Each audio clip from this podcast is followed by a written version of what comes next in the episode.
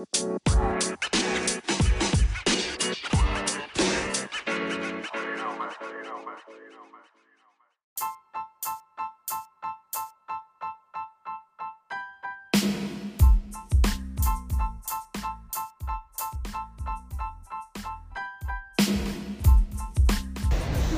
everyone, uh, here's another episode of the 10X Healthcare Podcast. I'm joined here and we're live at ATA. Uh, excited. I'm joined here with Dr. Levine from the Maven Project, Lisa Levine. Great to be here. Is your first ATA? It is not my It is not your first No. ATA. It's my second. Your second ATA. Okay, so tell us a little bit about your uh, work with the Maven Project and how it got started. Sure. The Maven Project, um, Maven stands for Medical Alumni Volunteer Expert Network. Okay. But we are a nonprofit 501c3 healthcare startup Okay. that leverages telehealth technology to connect physicians that volunteer their time and expertise of all different clinical specialties with clinics that serve the uninsured and the Medicaid population. So important. Absolutely. Right. To really close the gaps on access to mm-hmm. care and also provide the needed supports for the frontline primary care providers that are caring for these at-risk populations. All the popular. Well, so when did this get started? Like, what was the what was the light bulb moment? So the light bulb went off uh, in around 2012, around 2012, with Dr. Laurie Green, who's a practicing OBGYN in San Francisco, Mm-hmm. Okay. who at the time was the president of the Harvard Medical School Alumni Association. All right. And she was running a meeting one day and saw all these incredible doctors sitting in front of her in really various stages of their careers. Some were still in full-time practice, some might have an active license but had gone into industry, and others were working part-time or had recently retired and recognized that there was this enormous amount of wealth of knowledge and expertise sitting in the room in front of her. Uh-huh. And yet there was this growing and unmet need around the country with the Ah. uninsured and the Medicaid population for exactly what was sitting there. And the light bulb went off, which was with the evolution of telehealth technology, we could actually connect these two parties and bridge the gaps that historically were not connected due to geographic challenges and basically mitigate the geographic challenges when you leverage telehealth technology to connect these two parties. So the idea came forth in 2012 and she socialized it and vetted it and got a group of medical school alumni association leaders to sort of validate the concept and then in early 2015 I'm sorry in late 2015 we started some pilots which were kind of proof of concept Oh, okay. How did those first projects go? Because you know, I, you know, with experience, a lot of this, Yeah. you bring in a new concept to these clinics Yep. who don't, you know, sometimes can't even get their head around it, right? So, how did those initial conversations go with that first project? So um, this predates me. However, um, with the proof of concept, really what we were seeking to do is to ensure a we could find a group of doctors that were willing and interested in volunteering their time and expertise. B that we could find clinics that wanted and needed the doctors that Find were the need. volunteering their Mhm. time. C, that we could find technology that would bridge the two parties, Indeed, we could find some funding that would support getting this started. Mm-hmm. And so the answer to each one was yes, yes, yes, yes. Yes, yes, yes. mhm. So we got started, and um, you know, with the successes of these pilots, we then reflected and took some lessons learned on okay, now that we've sort of validated proof of concept, what model do we want to now sort of go to the market with to scale? And that's where we got to our current service offerings, which include educational sessions. So our physician volunteers deliver live um, didactics that are really geared towards Wow. what a frontline primary care provider needs and wants to know about a topic. So it might be opioid management, depression in teenagers, the 101 of rheumatoid arthritis, Wow. the ABCs of EKGs, followed by question and answer by our clinic partners. Um, mentoring, so we actually pair our physician volunteers on a one-on-one basis with a frontline primary care provider to really be an in- independent, confidential, non-judgmental source of support to help them guide through like how to manage day-to-day life as a primary care provider. And you're building, you know, a great point about that is you're building the capacity of those frontline providers, right? Exactly. And so Yep. that's so valuable. Um, Yep. What are some of those lessons learned, right? What are some things that you, you know, some challenges that you Yeah. faced that maybe you didn't see coming, and you're like, you know, what are some biggest lessons learned? some of the biggest lessons learned. Well, so the third piece that we offer are these clinical consults where you can connect with our volunteers and ask questions about de-identified cases or general population health approaches to conditions. When I think about the lessons learned, I think one of the biggest lessons learned is really to make sure you know who your what an ideal clinic an ideal partner looks like Ah, uh, to you. So um, we have really clear criteria now around what the characteristics of a an ideal clinic partner look like, so that it's a mutually beneficial relationship. Things like. Um, obviously, having a clear need for the services that we have is a baseline, Yep, but yep. then having stable leadership, having having engaged frontline primary care providers, Buy-in, right? buy-in. For us, a, a minimum requirement is just strong Wi-Fi. Okay. Um, we don't need any other hardware, uh, so to speak. But um, in the absence of having stable leadership or engaged frontline staff, you know, any new initiative, whether it's telehealth technology or anything else, becomes Right. a challenge to it. Right, right. So those are some of the lessons that we've learned. So talk to me about some success stories, right? What's Yeah. one one case or you know, Yeah. don't can't go to specifics, right? One case Yeah. or one project or one thing that has happened that you're like, man, we're doing good. This is going well. So one one story, while it's quite simplistic, to me kind of sums up what what we're trying to do and mm-hmm. What we can achieve for a patient, a community. Uh, there was a family with a an 11 year old boy in uh, Miami uh, that seek care at a free clinic, and they uh, the child was in and out of the emergency room all the time for his asthma being exacerbated. Missed tons of days of school. You can imagine both for the child being sick and then the family that then can't, you know.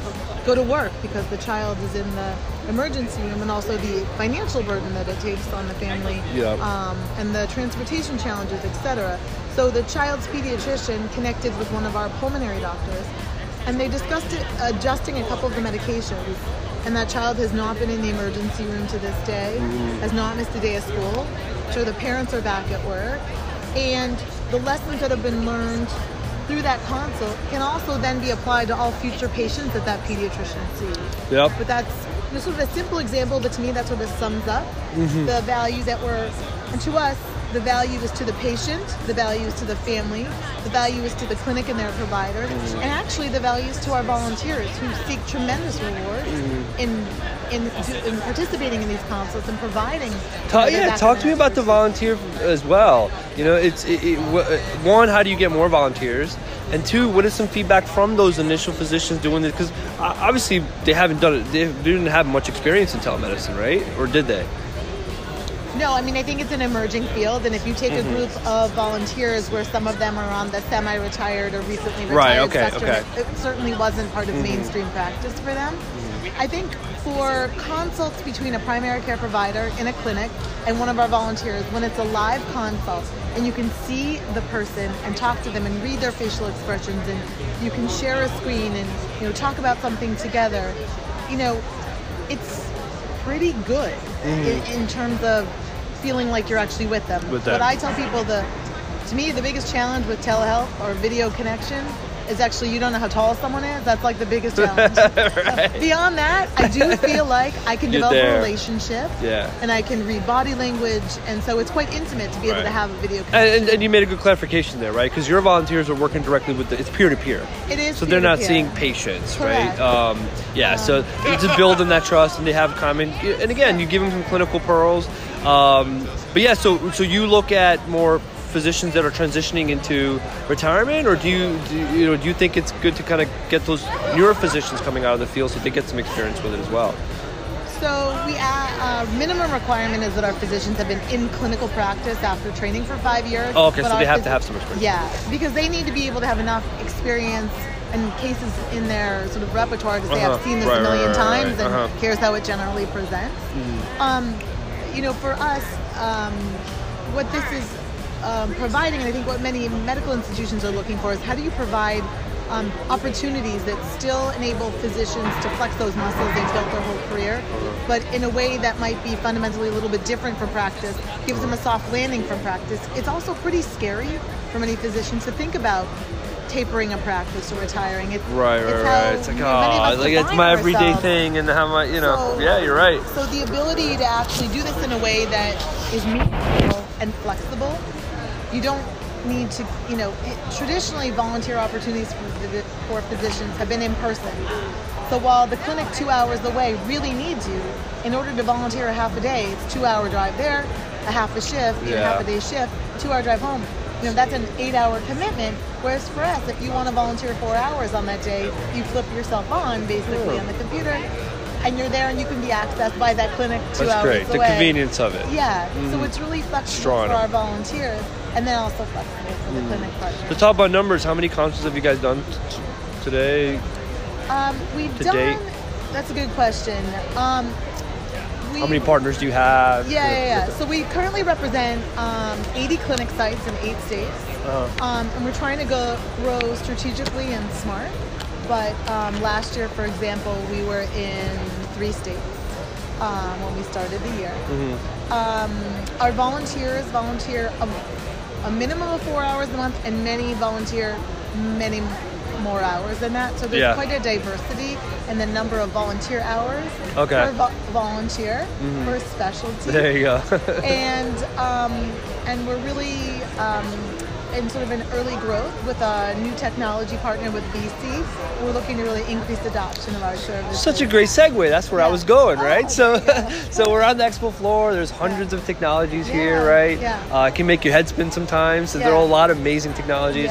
How did you come when you warned down this search, right, Yeah. for who's going to be our technology partner? Obviously, um, how did you come and land on VSee, and how much big of a search was it? Um, it was an extensive, Really? Okay. extensive search. Absolutely. Um, you know, a lot of the telehealth platforms are designed um, for one of two things.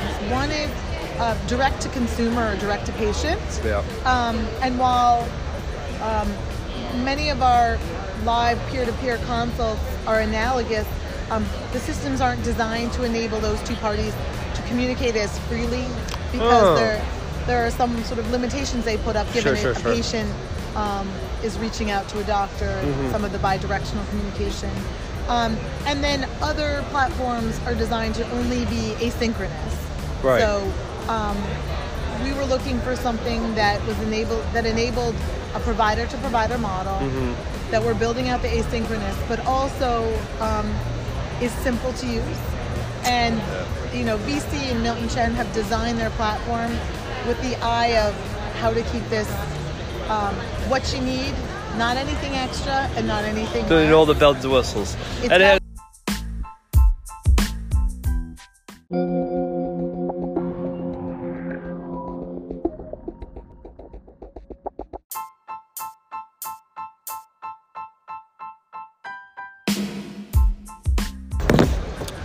So yeah, so what's the future for the Maven project? Where are we going? Where, where we have, you know, we've had uh, uh, considerable growth. We're expanding into different states. Uh, you've adopted a, a- a tremendous technology partner in VSee. Uh, what's the next five years for the Maven project? So the next five years is smart expansion, both in our current uh, footprint, uh, you know, increased penetrance in the states where we are, and then increasing, um, you know, the states that we're providing services capacity for. Ideally, within five years, we'd love to be in all 50 states. There you go, okay. Um, but we want to do it in a way that's, you know, adopted at a high rate and. Um, and certainly growing our physician volunteer corps. But it, but in order to do both of those, um, really ensuring we have um, sustainable funding Okay. is the key. So we're really heavily dependent on uh, grants and philanthropy Okay. to cover all of our operating costs. And you're looking at a lot of federal grants or private grants or whatever you can get. um, so currently we have, um, I would say our profile of funding is a little bit uh, grant from the private sector. Okay. um, some family foundation and individual um, you know, Great, terrific. And then um, for some of our clinics that are able to contribute, we ask them to help contribute to the Okay. operating costs Mhm. with a small fee, um, but that does not really cover the cost of the, of the Gotcha. services. So let me ask you this, and we'll finish up with this. You know, how do you what are what are some metrics or outcomes that you're measuring, right? Yeah. Because eventually, you know, you're doing this for uh, you know for this long. What are some you know what are some things that you look at as like, yo, this is successful, this is working. Yep. Um, what are the outcomes or metrics that you're Yeah. you're, you're logging? So we, um, you know, are really focused on metrics. Um, we certainly look at utilization metrics as one Important, piece, important. baseline. But but then beyond the utilization metrics, we conduct surveys at the end of each of the consultations, our Okay. educational sessions, our mentoring sessions. And some of the most compelling uh, impact data that we've seen is around, um, for example, 69% of the time, our primary care providers that use our services say that by consulting with a Maven Project volunteer, they actually chose not they they didn't need to send the patient to see an in-person specialist because the questions were answered. There you go. Um, 70% of the time, they say that information they obtain from a consult can be applied to future patients. So for us, even one consult, that young boy who was 11, while we Mm-hmm. made a, a huge difference in his life and his family's life, um, there are many more of those boys that come into that clinic that we are then able to help through that one consult. one one impact. Just having that support and peer Exactly. learning. So those are some of the impact. We collect a lot of other questions around did the you know did the consult uh, affirm your care plan and of you know reaffirm what what you had in place? Did it augment what you had in place? Mm-hmm. Those kind of things. We do find that some people use the service. Um, as a way of saying, this is the patient I really think needs to see a specialist. Can I just double check with you? And you know, many many times it is yes, you're right. Right, right, right. Um, and then the majority of our clinics use this as a way of saying, help me figure out how I optimize this patient's health. Can I Mm-hmm. Oh, do wow. it here locally? What are the things? What are the? Am I doing this everything I can, or is there something else I can adjust? Mm. And if not, let me know if this is a patient that really needs to be really needs to go. So it's kind of that double checking, like, hey, you know, just to Yeah. confirm. Absolutely, because for these patients, access is so limited. You might tell them, uh, we have patients that are, you know, go see a urologist. It's a year wait. oh, uh, you know, in these they- communities, these free clinics are just, you know, they're they're they're, they're Grand Central stations. in a lot of times they're so backed up, and a lot of these patients, even there may be specialists, but they're going, you know, they don't have the transportation to go two hours into town, hour into town. Day so, off of absolutely. work, child care, the cost of the All that stuff comes and into then with the delay, a conditions escalate, exacerbate. Yep. They end up in the Yep. Mm-hmm. emergency room in the hospital. But also, there's a lot of worry that comes with. You know, we worked with one clinic where there was a wait for I think nine to 12 months for patients to see a urologist, and they were afraid of having because their primary care provider saw a test that looked like they were worried about having bladder cancer. Oh, wow. So here they are waiting consulted with our urologist, and the urologist said, you know what, these are the things I look at when they come to me. The majority of those patients that were waiting for an appointment, scared they had cancer, worried about the cost and everything, were suddenly taken off the list. No concern about cancer, no Wow. need for the Right. appointment. We're able to save all that, All including that. the stress for the, the, the patient and the family. Is there a certain specialty that you see kind of the biggest referral gap? Um, I would say the specialties that we tend to see most or most frequently requested include endocrinology, Yeah. uh, dermatology, cardiology, rheumatology, some psychiatry, neurology.